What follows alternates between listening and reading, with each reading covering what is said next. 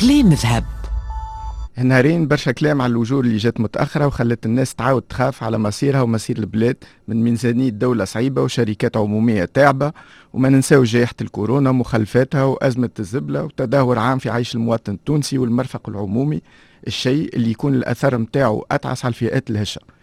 يا أخي علاش عملنا ثورة؟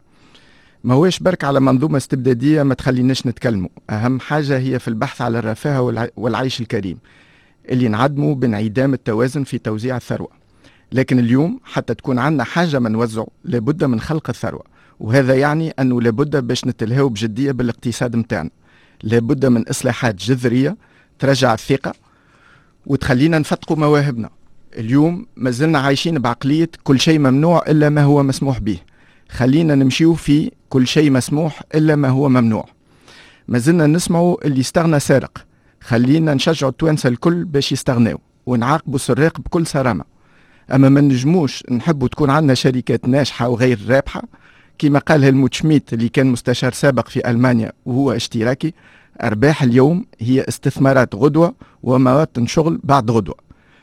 الأمور ما هيش بالصعوبة اللي ممكن يحكيوا عليها البعض. تونس ما هيش على أفلاس. التشخيص موجود وفي أغلب مكوناته متفقين عليه الناس الكل. شنو اللي ناقص اللي ناقصنا هو الفعل هو أخذ القرارات هو التنفيذ.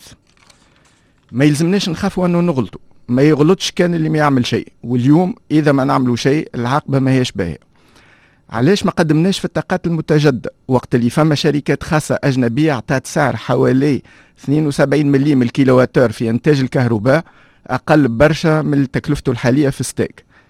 علاش ما زالت الدولة هي اللي تجيب في القمح والتي والقهوة والسكر والإيتانول والزيوت وتعطل في الشركات اللي تحول فيهم في البلاد.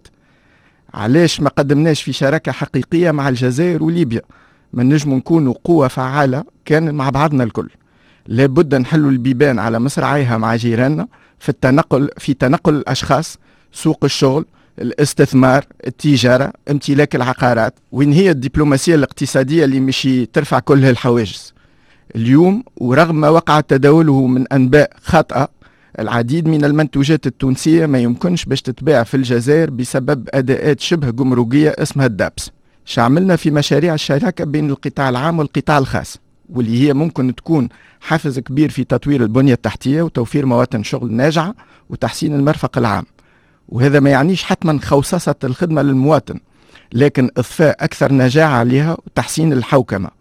العديد من شركاتنا القومية فرضنا عليها الفشل لأنها وقع استعمالها سياسيا لخلق مواطن شغل وهمية ولا للمحافظة على أسعار متاع 20 سنة التالي اللي تتنافى مع أي مردودية.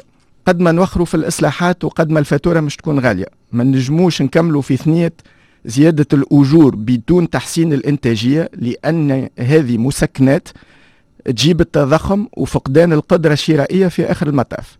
الحل هو في العمل والنمو وخلق الثروة والعدل في توزيعها.